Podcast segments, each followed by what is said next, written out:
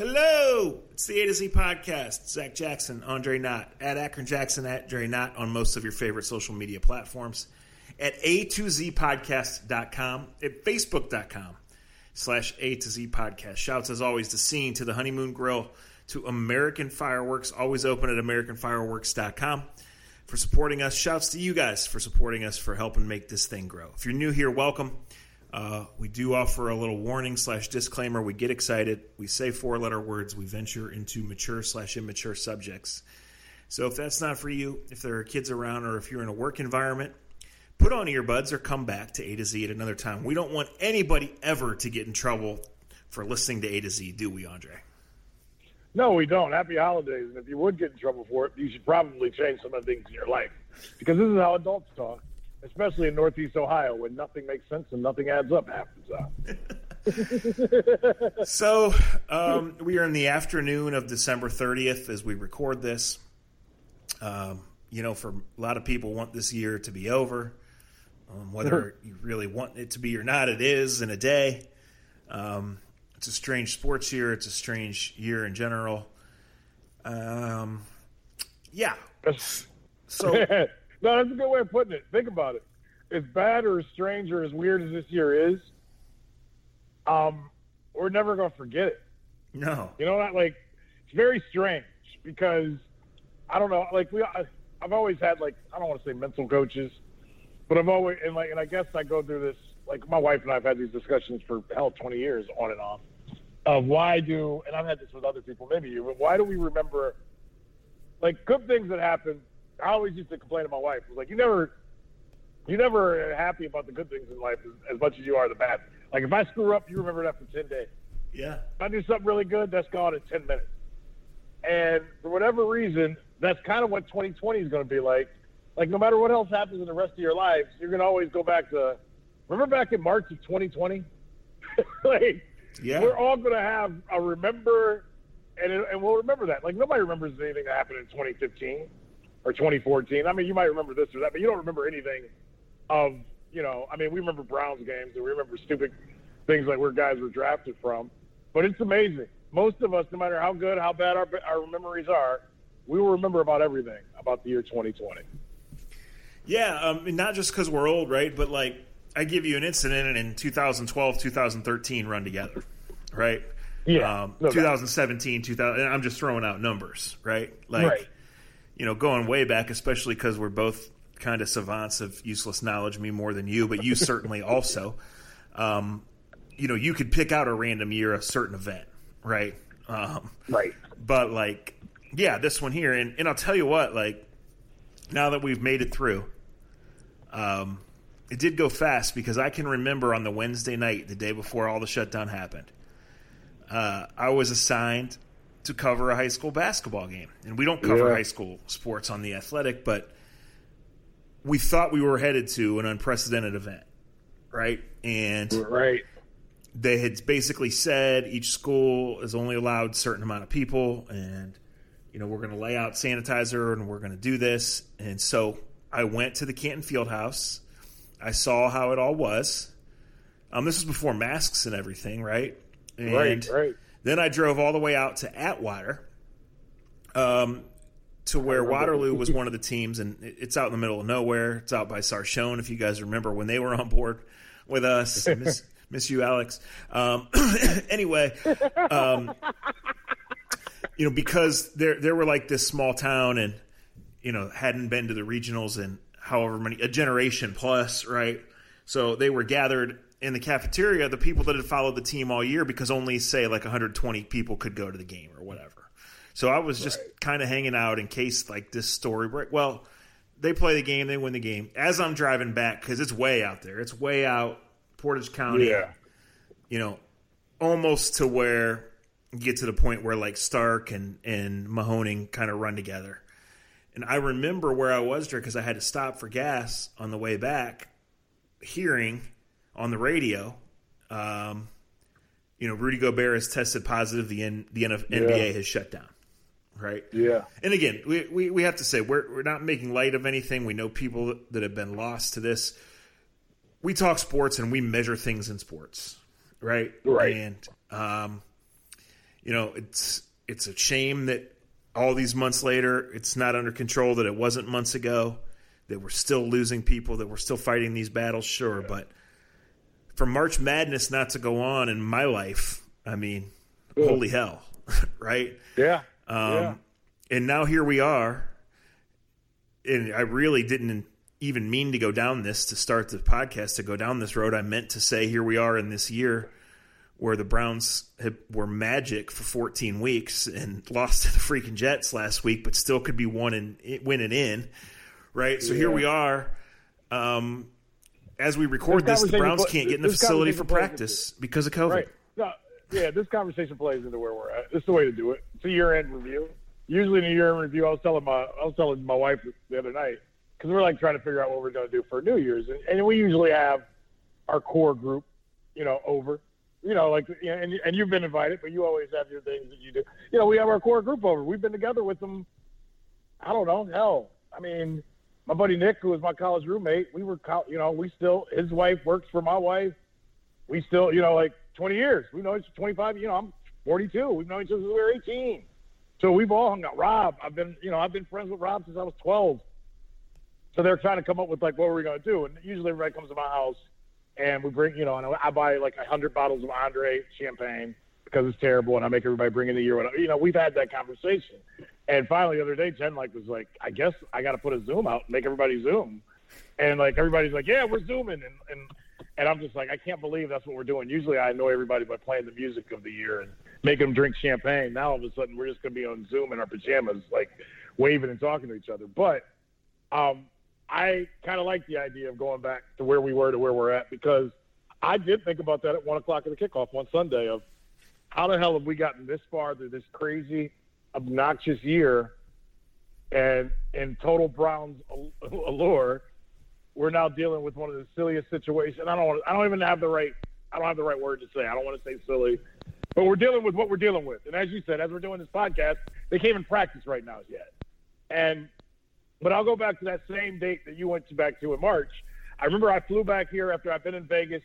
Uh, we did a game in Vegas. I went back to Arizona for like a day, hung out with my nephew, took care of my nephew. It was like, all right, I got to go get, you know, I'm going to go get your sister. I'm going to go get your mother. I'm going to go get your, my mom. I'm going to go get my wife. I'm going to go get my kids. I'm going to come back to Arizona. And I'll never forget. The, and how about Rudy Gobert's year? He gets COVID and shuts the world down. And by the end of the year, he signs a two hundred million dollars contract. Um, yeah, and you could also say that he saved lives by getting it when he did. True, true. But I know a lot of people don't want to kick his ass because he was playing around with microphones and being yeah. silly about it the day before it came out. But, yeah, and you were on the podcast saying, saying, wash your hands, wash your ass, and we'll be fine. I'm still telling my kids that. Wash your hands. All right. Um, it's true. Wash your hands and ass. That's still something that's important, people. Um, but I'll never forget, like, we had people at my house in Arizona, and And I not not to make light of like of anything, so I don't want anybody to make light of it. But of course, I was on the podcast saying, "Wash your hands, wash your ass." The same time, I'm back in Arizona, and obviously the Indians as an organization, you know, they're it's getting a little tight. You know, it goes from, you know, they're got. They, I remember they had the players like in the in the clubhouse, like signing balls in the clubhouse, like don't go up to fans, da da da da. And the, and the players are like, and, and I remember like prominent players are like, "Dude, we're fine. We're not like we're we're gonna we'll sign a couple autographs. We don't have to do this." And I just remember, like, as they kept trying to, like, not scare us, but tell us, no, this could be, you know, this could be frantic. This could be bad. And, you know, this could shut things down. And and, and as athletes, and as, and you know this, and I think most people listening know this, you know, most of these young guys have made all their money off of their bodies, and the last thing they're worried about is their body shutting down, you know? Mm-hmm. And, and their body has gotten them to a pretty far place in life. And I remember talking to a couple guys, and, and it was kind of like, yeah, man, this will pass in a couple of days, and we'll be, you know, all we care about is getting our rotation ready for opening day. Lord, did we didn't know that opening day was going to be four or five months away from yeah. that. And I'll never, you know, and I'll never forget, you know, I, I took my kids to a game. I actually didn't work the game. I sat in the front row, and A J's like throwing like like peanuts at at, at Frankie, and, and like they're laughing and talking, and pictures, and I tell you how pictures always pop up. And the other day, pictures popped up of us sitting there, and A J was like, "Well, that was the last time, Dad, I was allowed to go out and be at games and have fun." And that fucking crushed me, man. That my six-year-old son can look at a picture, and he's like, that's the last time I was allowed to go out and, like, really have fun and mess with people and mess with Frankie and mess with the guys. And I'm like, yeah, man. But also that, I, gotta, I, I chuckle because the next day. We and now you'll never see on. Frankie again, kid. You can't wear that shirt that says Indians. Sorry, I couldn't it. pass that. That was good. No, we need this type of moment. Um, we went to uh, one of those jump, one of those like, like those jump places where they can, the kids can climb mountains and all that other crap inside in Arizona. And I'll never forget we went and we start and we're like the kids are like and like kids are coughing and sneezing all over the place. And I mean kids are being kids. And I remember like after twenty minutes I looked at Jen and was like, is this the right place to have our kids right now? Because as we're reading reports of what's going on across the country and how basically we're going to have to get sent home, we're both looking at each other like, why are we at this jump zone right now with our kids? And they're having the time of their life. And, like, you just see kids walking by with snot hanging out of their nose. Kids are coughing left and right. And I remember thinking, holy shit, our country's about to change. And not knowing how bad, how much it was going to change and how much it did change. Um, it's just eerie because I can remember going, I can remember dropping my bags off at spring training site.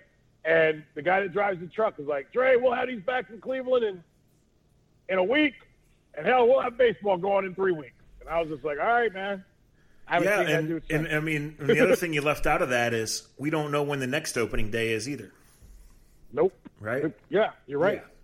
Yeah. You're so, anyway, right. Um, you know, everybody needs a reset. So whether it's December thirty-first in a normal year or in this year, you know, January first, your resolutions, I always break mine in six days, sometimes in six hours, right? Um, like we've talked about this before. I've, this is one of the times, Dre, where I feel like we've been doing this forever because yeah. you need that, right? Whether things are going well or things are going poorly, like when you're a grown-up, which we kind of are, right? Like you, you have to take stock. You have to sit back and yeah. say, what's going too fast, what's going too slow, what's not going my way, what's ahead, you know? And there's things you can't control and there's things unforeseen. I mean, a lesson from this year is what you have can be taken away from you so fast, right? Yeah. Um, you know, a lesson from this year is that, of course, the Browns had a great year when people couldn't go to the game, you know? um, right, right. Um, that's not a lesson. That's Zach, just – I remember that, thir- that Thursday night game against the Bengals. The Indians had a game on the road, and – oh, he's breaking shit. This is good. This is, this is how we're going to end the year. We're going to break all our shit. Start off, start new at twenty-one. But I'll never forget going downtown and working the game and, like, driving out early to be like, oh, the crowd is going to be like, what are the bars going to be like? It's one of the saddest days of my life watching knowing a Browns game was getting ready to get played on Thursday Night Football, and there was nobody in downtown Cleveland. It was like the punch in the stomach of all punches in the stomach. It really was. Yeah, just bizarre, you know, um, really bizarre. Ohio State plays Clemson two nights from now in the Sugar Bowl. Yeah. Nobody there. Yeah. Right? Uh, I don't know. I think they worked out a deal the parents could go, but that's it. Um, and it feels like it's so muted on the hype for that game, too. You know? Uh, right. Because they're not in New Orleans. They're not I told there. you, I, I mean, usually, you know, a couple weeks ago I stole this line. Like, college football this year is just a costume contest. You know, it's just yeah. – it's it's still going on because there's bills to pay, and the almighty dollar is the only reason um, that it is. And And, like – Ohio State Clemson has every chance to be an incredible football game. There are incredibly talented players. And even though I understand why Clemson is the favorite and I just think Trevor Lawrence has separated himself from the other guys, like if the Buckeyes show up, they got some dudes. But it just, I just I don't feel any hype for that game, you know? Right. Um, and I could be wrong no. because I'm certainly in my yeah. own bubble, right? But Right, right. The word bubble, Jesus. We all yeah. have a different connotation yeah. of that. No, it's no, it's not the same hype. But I think the same hype comes from because I was watching something on E S P N last night, and you're right. My bubble is so different. We've talked about our watches or how much we watch. Even before this, you were like, I barely watch SportsCenter. We barely watch E S P N. But even now, it's to a more of a different, a different vibe because well, what am I watching it for? There's no vibe because Zach, we're used to waking up and in T V, whether it's F S one, whether it's E S P N. I mean, whether it's your local sports broadcast, everybody would be in New Orleans by now, right? Like, you would just have a vibe, even if you never left your mom's basement. you would have a vibe for what's going on in New Orleans. Somebody would have been arrested by now. A player would have got caught with a prostitute or something by now. Like, that's that. You know what's hilarious? Well, right. These are things that have happened. But five years ago, I guess it'd be six because it was the two thousand fourteen season into early two thousand fifteen. I covered the Sugar Bowl when Ohio State was there in the sem- the very first C F P semi ever. Right. Right? Right. On this day, like two days before the game, I was done with my work and told to meet so-and-so at four o'clock at such-and-such place. I go there, Dre. E S P N is set up. They're broadcasting from there, getting you hyped. And as I walk in, they're getting off the set, and Butch Davis was there. He was he was on this that um, broadcast. Yeah. Wow. Wow, wow, wow. Um, were, were, his, were, his pant, were his pants soiled? By the time, by the probably, uh, by the time we were we are done with this, my story will be posted. Um, when the Browns played in Tennessee four weeks ago, I went early, and I went and hung out with Kelly Holcomb for a few hours, and uh, you know, he basically said, "What do you want to talk to me for?" And I said, "Kelly, you're the last Browns quarterback to start a playoff game," and that was eighteen years ago. And he basically said, "I know, but it's still unbelievable." Um, right. So I hope you'll all log on and read it. I thought he was very insightful on life and on football and on what happened. Um, a couple things that stand out, and this kind of accidentally meshes with the theme here. He said that, you know, he was knew he was never going to be John Elway or Aaron Rodgers. Those are the two names he used. But he said he fought long and hard to prove he could play. And he said, no matter who you are, all you can ask for is a chance. And his chance was the Browns sneaking in the playoffs and Tim getting hurt, and he goes out and has a record day. And they fucking yeah. blow a twenty-point lead. Yep, yep, yep, yep, yep. It's unbelievable. I'm you know, mad for you. Um, can I take a time out? Can I be mad for you for a second? Yeah. Zach, Zach, now this is – I always make fun of Zach Jackson, Zach Meisel, a couple other of my friends that are writers, because I usually, I don't know everything they're writing, but I usually get a pretty good, and I'm a nerd. Look, I'm, I'm, I'm their biggest fans. I'm a nerd. I read, I got three books for Christmas and I acted like I was twelve and got a new play set, a cart, because like, that's what I'm into. And I usually got a pretty good idea of things that they're working on or things that they may be writing that are coming up. And every once in a while, Zach's got to text me during our podcast, or Zach's got to nudge me and be like, hey, don't, don't, Don't mention anything. I, you know, don't say anything about that. I want to, you know, bring that back up later. So I've known for a while that he's been sitting on this story that's getting ready to drop. And I know little things about it. He's told me little bits and pieces. And I'm excited about this because Kelly Holcomb, it, it was just exciting. It was eighteen years ago. I think we all remember. I can remember yeah. you brought this up last podcast. I can remember where I was at for the for the Dustin the Dustin Fox give me a championship nameplate on my on my license plate game. And I remember where I was at for the Browns and the Steelers. Like, I can remember it like it was yesterday. I was I was with Jen and Rob for both games. And eighteen years later, I'm still with them somehow, which is unbelievable. um, but I was mad for you when I saw others come up with Kelly Holcomb stories over the last four or five days. As a writer, that you've had that in the you've had that in your back pocket for what, five, four weeks now? What is it like when you see other people have his name pop up and you're like, um, fuck, I did that story already? It really didn't.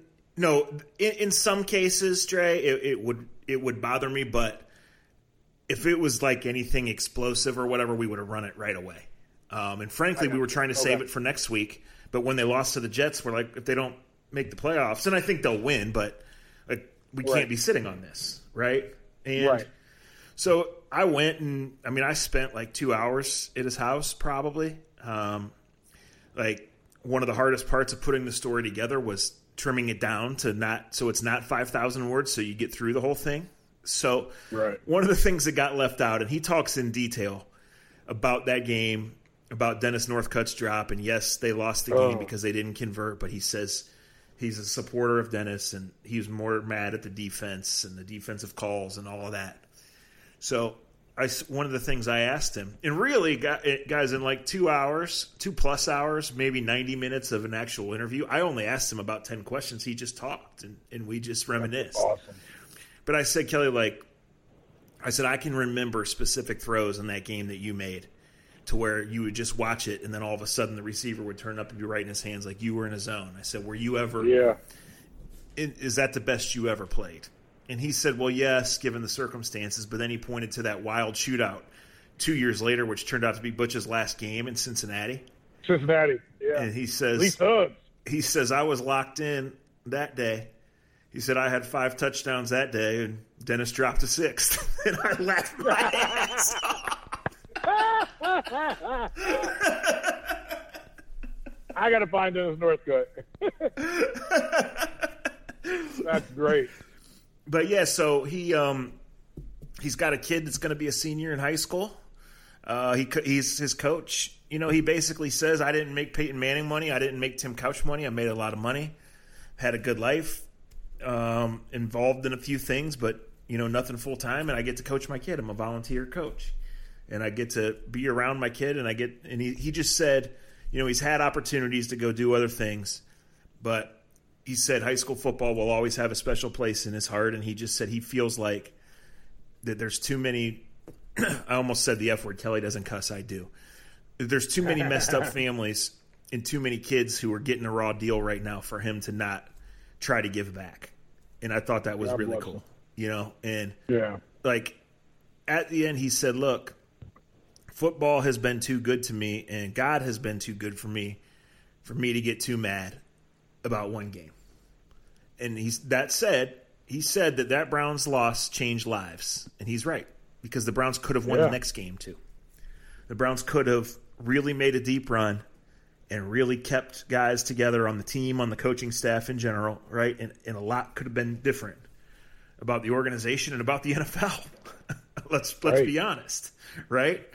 Uh, so he of said lives sure. changed that day, and he said that, that kind of cost him, but one of the other things, you know, the famous, the next year, week three, I think, they play a real stinker out at the old Candlestick in San Francisco. They win, but Kelly gets hurt, and on a quarterback sneak that wasn't supposed to be a quarterback sneak. So basically, you know, he's a one hundred eighty pound guy lunging forward, and two defensive tackles just tee off on him. And Butch says it's a teeny tiny break. You know, we're not sure who's yeah. going to be our quarterback this week. It was a compound fracture of the fibula. Right. Right, and that's Butch, not out Butch like that's been out there. That's not like some exclusive thing. To get back to your original question, um, but yeah, so it, it was just really cool for me to do, because obviously I knew those guys, and he was rattling off names that he talks to, and I, I tried to present it to to Browns fans in this fashion. He's on a group message now with Andre Davis, the other Andre Davis, Quincy Morgan, Kevin Bentley, Phil Dawson. Oh, my God. Like eight oh or nine God. guys. And so yeah. the way I framed the start of the story was they haven't been to the playoffs since the flip phone era, right? And now all these guys yeah. that were the last to do it are texting during the games. So, um, wow. Yeah, so Kelly is just – he's just a really good dude. That was his chance, you know, and uh, um. he played great, and the Browns didn't win. And it is amazing. It's unspeakable. It's unbelievable that they haven't been back. It's sad, you know. Um, but they're one win from getting back, and all they got to do is beat Mason Rudolph. So um, I think you can look and say maybe the Steelers will tank because they would like to play the Browns again next week. You could they don't fully control that. You could look and say maybe the Steelers will show up and play their guys at least for a while because they need the work and because they don't want to do any favors to the Cleveland Browns, you know, even though the Ravens have become their primary rival. So we'll see. It's certainly interesting, but and in, in, in this COVID stuff has, has added a layer of mystery and uneasiness, I'm sure, to Browns fans that are listening. Um, but, you know, two teams roll out there on Sunday. It's not going to be the Steelers varsity. So if it's the Browns no. varsity, you got to get it done. Yeah, but the one thing that I will say, and that I've continued to say, and the reason why I respect the Steelers, um, the standard's the standard. They're going to play hard regardless. You know, whether you're playing their J V team or whether you're playing their varsity team, um, they're still going to blitz. They're still going to hit you. They still draft physical football players. Um, and I, and this is one of the, it's a difficult, weird. You you kind of, you just said something to me that jumps out. I don't know if any team. I don't care if it's Saint Ignatius going against East Tech. wants to see a team three times in a year and twice in two weeks. No. It's just odd, man. It's just, it, you know, and, and in the N F L, can I, and I want to say this because every year around this time, people that have no right being on the air, they talk every day, say this, and it makes no sense. An N F L roster is not a college football roster. Just because Ben Roethlisberger is not going to play, and let's say I would I would gander without really looking at their roster, that you're probably not going to see Cam Hayward that much. You're probably not going to see Joe Hayden that much. Probably not going to see Roethlisberger. You know, like you're not going to see the guys over thirty. Guys that have played nine to ten years, eight to ten years, you probably aren't going to see very much of. But DeCastro maybe. But after that, you only have forty-five man roster on game day, people. Yeah. Like, you start doing the math. You can't sit everybody. You're still going to play some of your, your main guys.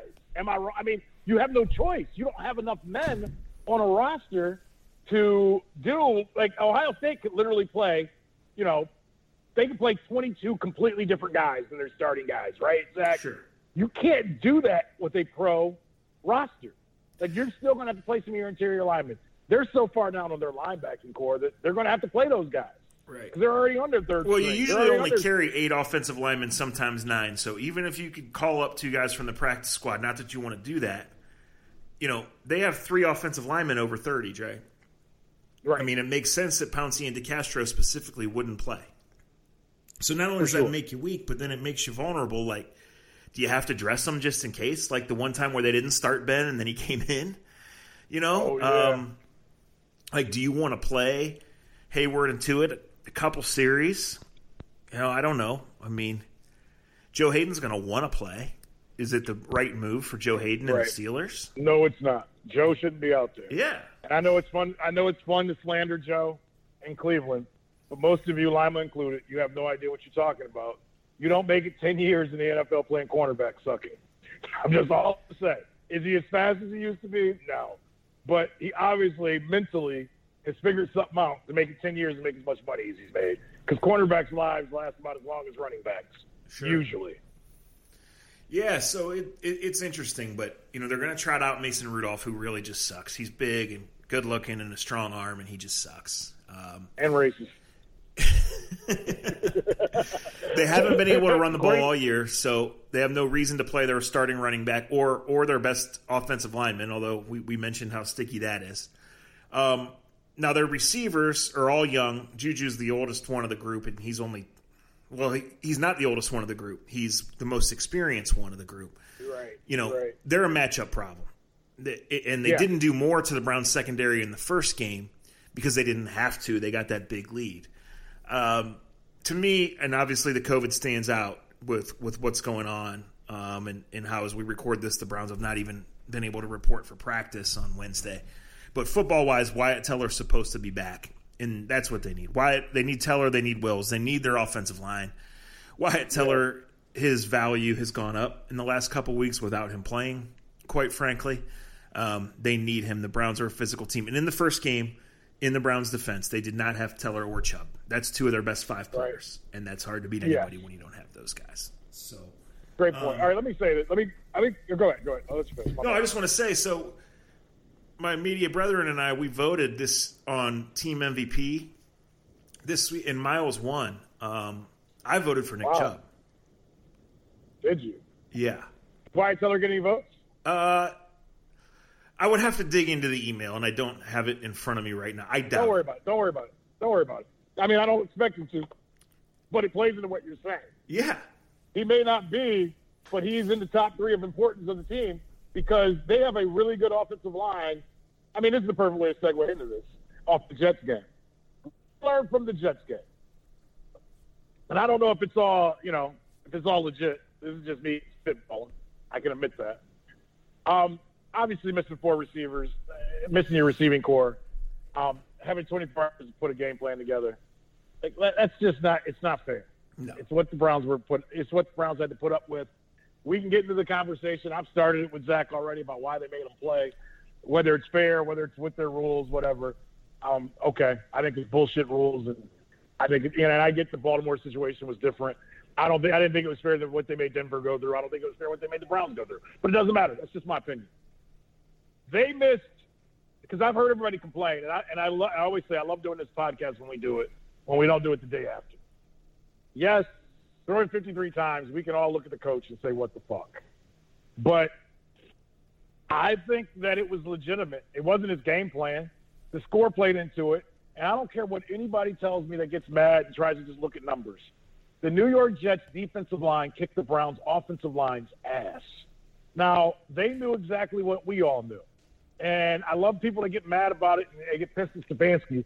Look, the Jets have players that, that, that are putting tape up because they want to have careers in twenty twenty-one.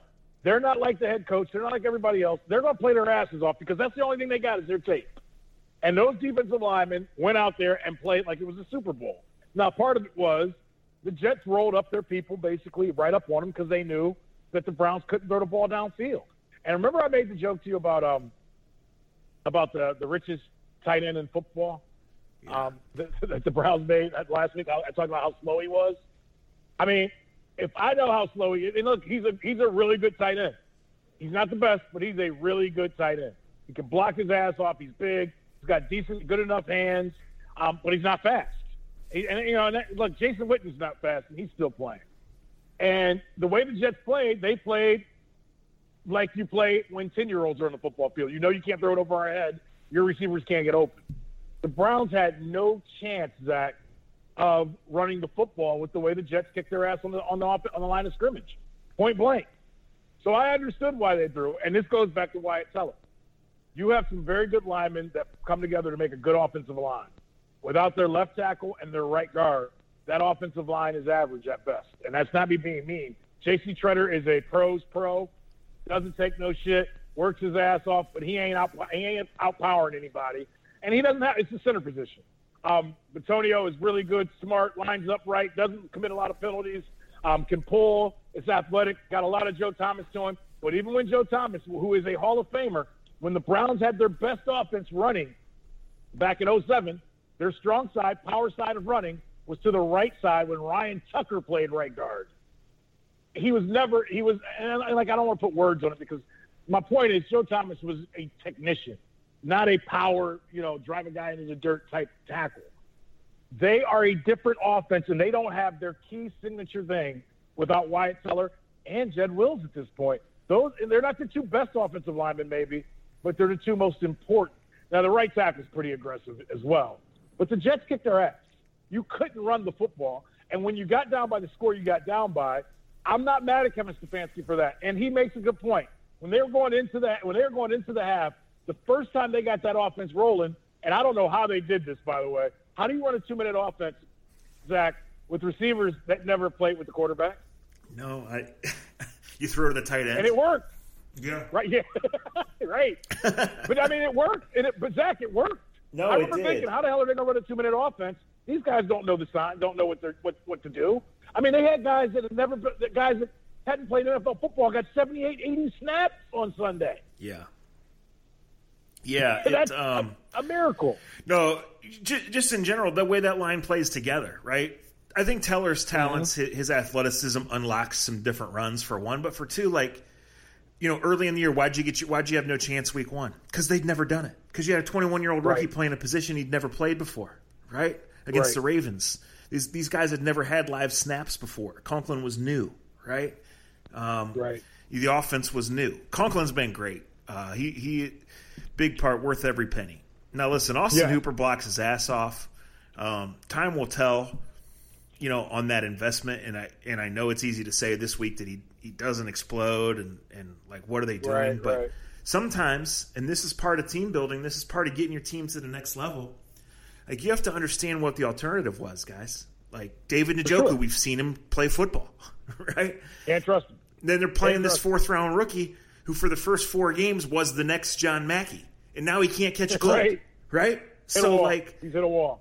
yeah, hit a wall. Hey, so, Travis Kelce wasn't Travis Kelce wasn't out there in free agency this year, people, is what Zach's saying. Yeah, and, and, and Travis Kelce's not walking through that door, you know? No. Um, the reason you reach on a Njoku is because you see how a Kelce unlocks an offense, but then you take that guy before one pick before T J Watt goes, and that's why you are where you are, right? Yeah, well, here's something else, and I got to give Lombardi credit. Lombardi's got a good story.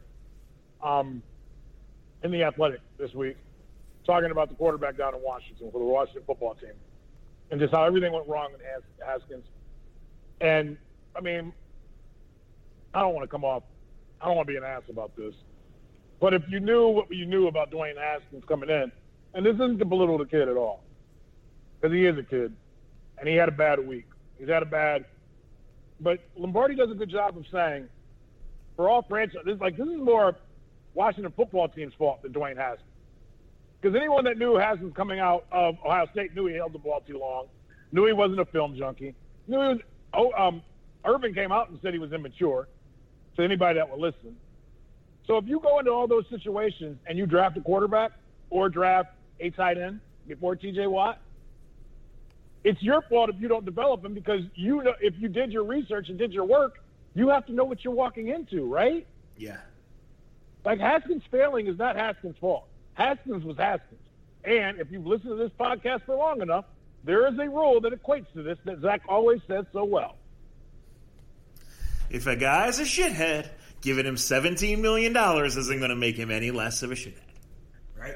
Boom. No, yeah. I'm glad you brought that up, Dre, because that it's a larger thing because we've had the discussion here, like, of even if this guy doesn't work, was it a bad pick? Well, if he's just not going to be a pro, then yes, it's a bad pick. We went through that here with John Manziel, right?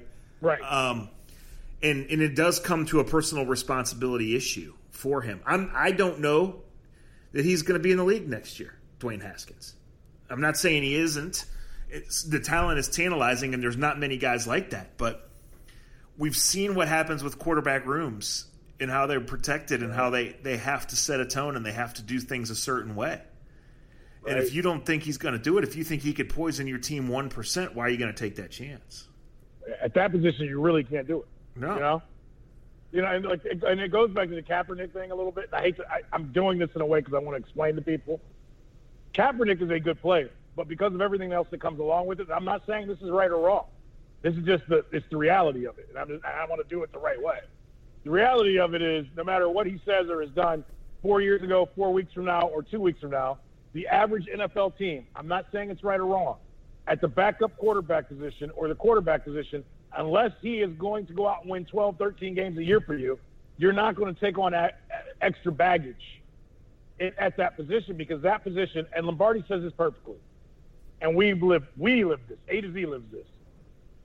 The average football fan only gives a crap about two things: your head coach and your quarterback. Yeah. You can have you can have you know you can have a you can have Jeffrey Dahmer playing corner or safety. Yeah. But they care about your quarterback and they care about your head coach, and they dictate how they feel about your organization because of those two positions. Fair? That's what you to decide. No, but well, that is right. I mean, it's it's cliche, but it's true. Like the the head coach quarterback, too much credit, too much blame thing, right? Like the Browns won four games in a row, right, Dre? And we talked right. about how Kevin Stefanski, we're ready to build a statue ourselves, and how yep. him pressing the right buttons and Baker getting comfortable helped Baker get to the next level. Well, the Browns had like eighty off-the-field things go their way the other day, but the head coach and the quarterback both didn't have a very good day, right? Like, right. they are so married to one another. They are yeah. so, so married to one another. Um, and it's so important. It's the most important position in sports, and that's why it's an interesting as hell study with, with Haskins. What do you do? What would you have done differently? Like I said, uh, until this stuff came out, and it just became – like I said, a personal responsibility and a team saying we're going to cut ties and move on. Um, my, yeah, unofficial count, my unofficial let's count, my unofficial count, Dre, Go ahead. four in the last ten years, four quarterbacks have been drafted in the first round and have not even made it to year three with their team.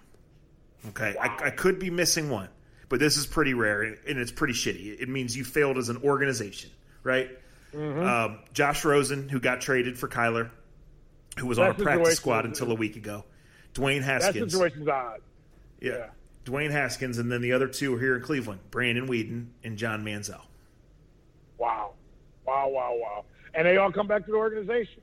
Arizona, I'll give a I'll, I'll give a, a free pass on because they changed the head coach, changed the direction. But I'll say this too, and, and you know this. Personally, you know this. So when I say this, I have to be careful. I am a huge Jason Wright fan as a person. Um, yes. We covered him. We knew him. We're just, like he was he was as good as a person I've ever covered in the locker room. And I am hoping with I, I don't cheer for the Washington football team, but I cheer for Jason Wright. And I hope he gets that, that situation turned around. And he seems like the right person because he has the right character to do it. And his heart is in the right place. He's a good man. Um, Dwayne Haskins should have started that football game, though, last week for the Redskins. And see, then, see, to me, the dirtiness of what the N F L truly is showed up for Washington last mm-hmm. week. The kid didn't do anything different, Zach, from this past Sunday to Monday when he cut his ass.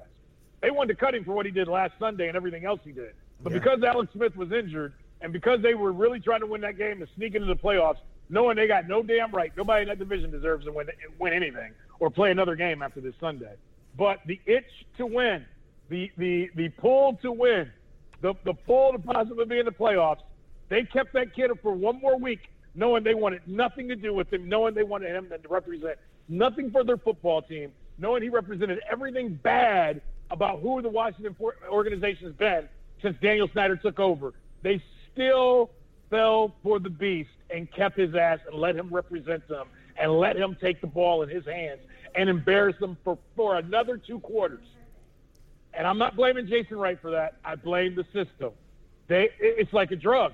If, if you can get that win with, with that kid, even though they knew they couldn't stand him, they were going to use his ass up and try to get that win out of him last Sunday. Yeah, I mean, that that's on the – you know, Jason's non-football. Um, he was brought in to change the culture. But, yeah, um, I mean, that's a head coaching decision. But, Dre, that's what it is. I mean, why does Kareem Hunt instantly get a second chance? Because it's about winning. And when it works, right. it works. And when it doesn't, it doesn't. Um, I agree. I, I, I wholeheartedly agree with everything you said, including the fact that Jason is such a good person – that you and I spend two seconds around him and we're like, God, we're we're more awful than we even thought, right? Yeah. But I'll never forget. All right, this is going, I got a great Jason Wright story. I don't think I've never told. Then I'll then I'll show that real real well. um, I'll never forget. We go into the locker room. Like it was like after it was after like week two or three of the season, and he was out of Northwestern, and. Somehow he knew, like, and he was, like, and players weren't like this. Zach will back this up. And he goes, because he hung out with doctors. He didn't hang out with other football players. I remember he still drove, like, a sports horse. Like, he never, like, he didn't even buy, like, he got into the league and didn't even buy, like, a, a souped-up car. He was still driving, like, a sports horse that he had growing up or whatever. So we're in the locker room, and he, like, calls me over. And I'm like, why is Jason Wright calling me over? He was like, yeah, I was hanging out with some of my buddies that are uh, doctors. And uh, one of the girls said she dated you in high school. And, like, he said her name, and, she was, and he was just like, so she asked me about you. And he goes, oh, I said he's a quiet, nice guy. And she looked at me, and she goes, well, you obviously don't know Andre if you're a quiet, nice guy.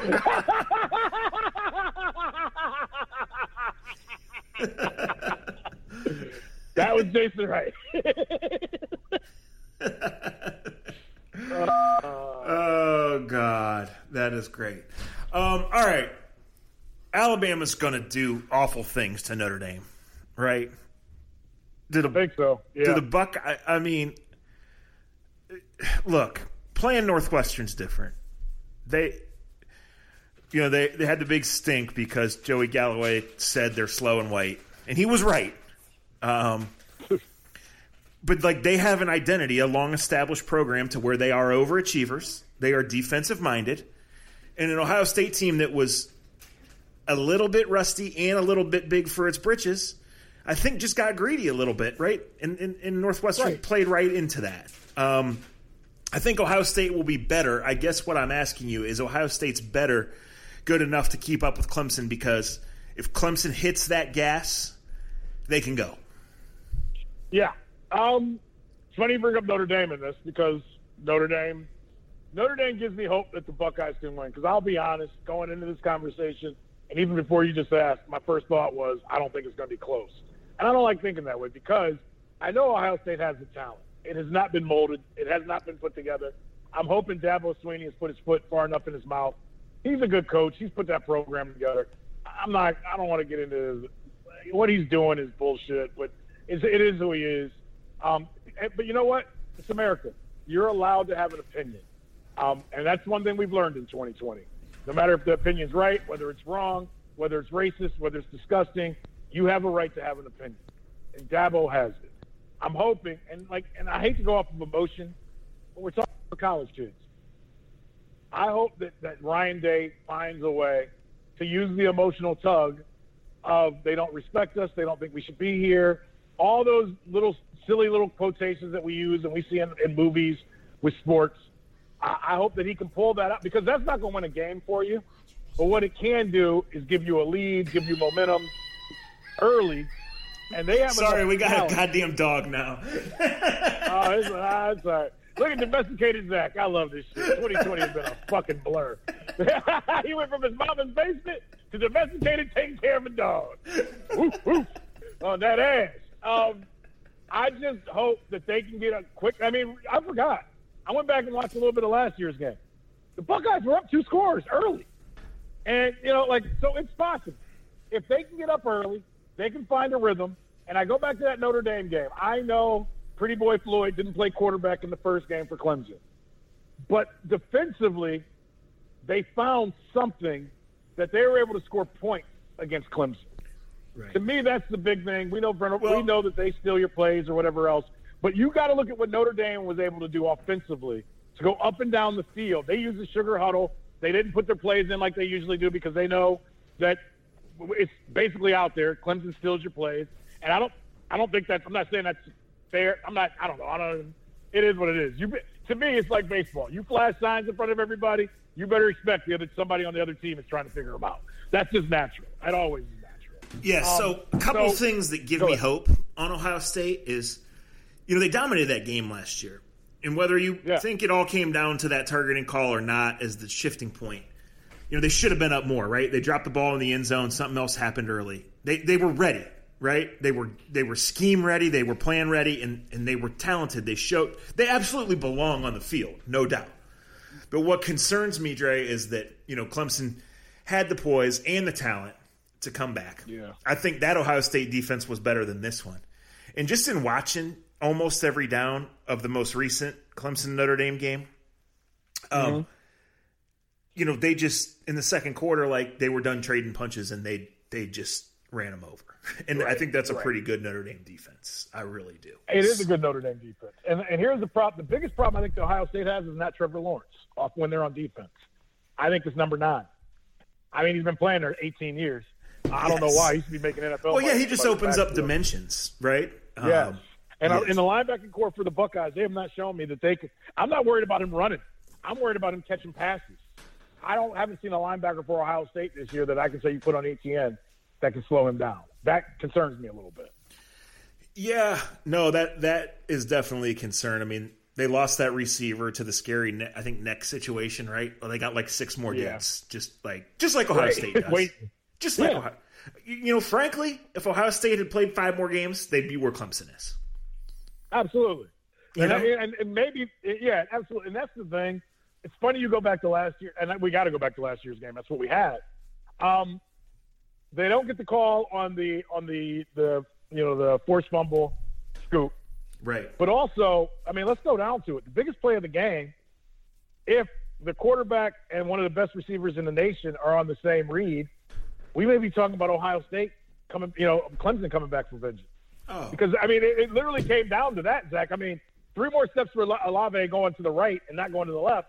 He catches that ball, and we may be talking about Ohio State twenty-seven twenty-six victory. Right. They they had their chances, um, no doubt.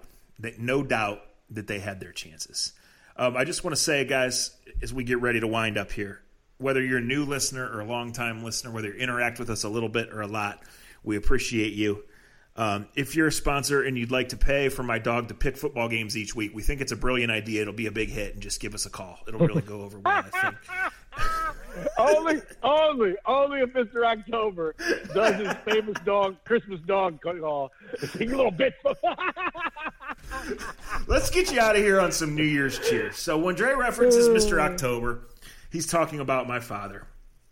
And so – Um, in part because of the dog, um, in, in part because there was some other stuff getting worked on, I went to my parents today, got back to my roots, and I had to do the Athletic podcast from my parents' basement. I was working on a story. I was waiting on a Zoom call. Um, could, couldn't be here for a certain amount of time, so I went and posted up over there. So while I was there, Dre, you know, it was quiet. Only my dad was there for a lot, a lot of the time. It's not a super big house. He could hear every word of the podcast if he wanted to, and I could hear every word of his conversation. Well, it became pretty apparent to me that it was my brother on the other end of the line, oh. and that he was asking about a, a car question, right? And so my dad can fix anything. We can fix nothing. The tire changing story is one of the famous A to Z stories, just one of the famous stories in our life. Like, sometimes I get introduced not as mediocre writer for The Athletic or mediocre podcaster, but the guy from the tire changing story. So I hear him grunting and I hear him explaining that if you do this and it doesn't work, you do this. And if it doesn't do that, you're just toast. Right. So um, I didn't know, you know, who, who, who, what, um, what the exact details were, obviously. So anyway, about two hours later, I pack up, I come back here, getting set up, waiting for you. And I get a text from my brother, and it was one of his players' cars. And so he texts me and my mom, and he says, when trying to take care of and fix up so-and-so's car, I today, I used the following regisms. Number one, that ain't no fucking good. Number two, take it there and they will fix you up. Number three, here's the thing. You're fucked and you have no other options. Pay it and move on. Oh, this is great. So as we oh look God. back at twenty twenty, if you were fucked, you had no other options. Pay it and move on. As we look ahead to twenty twenty-one, if you're a Browns fan, you've been waiting for a Sunday like this, win or lose, enjoy it. If you're a Buckeyes fan, I mean, I guess it's a lot easier this year to not overdo New Year's Eve, right? And enjoy yeah. a football game at eight thirty on New Year's Day. And honestly, Dude, um, know, positive all vibes all up, all up, to everybody, whether you're going through some real shit or you've just been slightly inconvenienced by this. We both know people on both sides of the spectrum, you know, um, our jobs have been different and continue to be different. Our lives continue to be different. I know people that just recently have lost loved ones um, from this and related to this. Again, we're not making light of any of that. Um, we try to be good people, not just when we think about Jason Wright frowning upon us, but in general. Doing this, and, and Dre, a podcast or two, brought this up out of nowhere, and it reminded me, you know, I'm just going to be frank with you guys. Like, since the pandemic, we haven't made a dime on this. We do it because we want to do it, and we do it because it's fun. And we know, like, when you guys send us a note that say you listen to it, or it reminds you of this, or it takes you to that, like, that means a lot to us. So yes, we plan on taking it bigger and better and all that stuff. And yes, we keep telling you we're going to do it more often, and we don't, and we're full of shit, and that's fine. That's what you sign up for. But you guys getting on board with us in this year, in a normal year, in a great year, in a bad year, in whatever it was, and whether How, whether it goes back two, two episodes ago or five years ago, we appreciate it. And that's all I got. Go subscribe to The Athletic. Read yeah. my Kelly Holcomb story. What do you got, Trey? Go read the Kelly Holcomb story. He had it first. Just came out last. Um, I appreciate you guys. I do. And like Zach said, I think the one thing that we have wrestled with, and I'll be honest, I've wrestled with all year, because if you guys know me a little bit, um, obviously I've I, – I got to be careful, because I always was I was almost writing a speech and walking away from something, but I'm not. Um, obviously, because of, I worked at T A M for as many years as I've worked at T A M, um, and it's been a long time, and I'll never always be appreciative of what T A M has done for my career, um, because a lot of it you may not see, but a lot of it is just I got the reps there, and I got to see a lot of different things and talk about a lot of different things. When I got to that place, I was just a sports guy. Um, that's all I had to talk about. That's all I really ever wanted to talk about. Um, and it's been a joy. But now that I've, you know, I've kind of grown up career-wise, radio-wise there, um, this podcast has been a great outlet for me, because in a weird way, um, I've had a lot of success doing T V and doing different things, and financially it's helped out. My family's in a good place. But I enjoy the conversations and the back and forth. And Zach has helped, helped fill a place for me where I can just go out and and bullshit like we do once a week and lie and say we're going to do another one. And we have all these radio show plans Just like you lie to me when you're ready at two fifteen and at three twenty you're like, yo, what's up? Let's go, motherfucker. I'm ready. What's taking you so long? um, I like this has been a this has been a I'm just I'm it's been an important place for me. In all seriousness, um, I you know, and it's not jealousy because I'm I'm happy for all of my all the people out there that get to do radio every day. Um, I've had that opportunity. It's something that it's something I dreamed of doing. And I got to admit, doing this podcast has kind of filled that that bubble for me.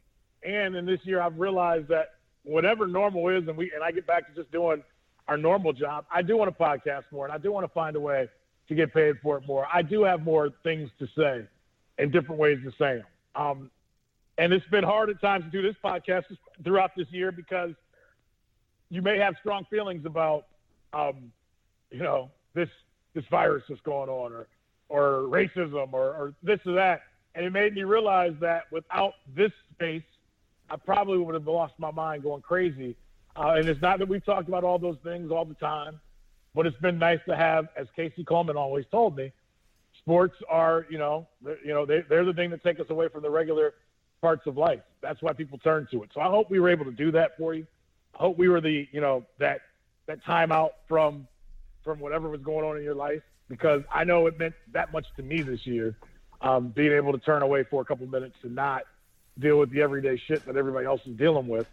Um, and I appreciate that. I mean, we did a podcast, I want to say the day of or the night of, when we thought the presidency was going to be figured out.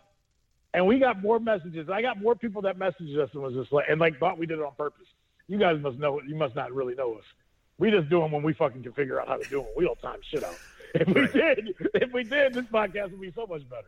Um, and I had so many people reach out. I had so many people reach out and was like, thank you for taking our mind off of this. Thank you. And I remember thinking, damn, man, I, I'm glad we did. It took our mind off of it too. And we weren't even trying to do that.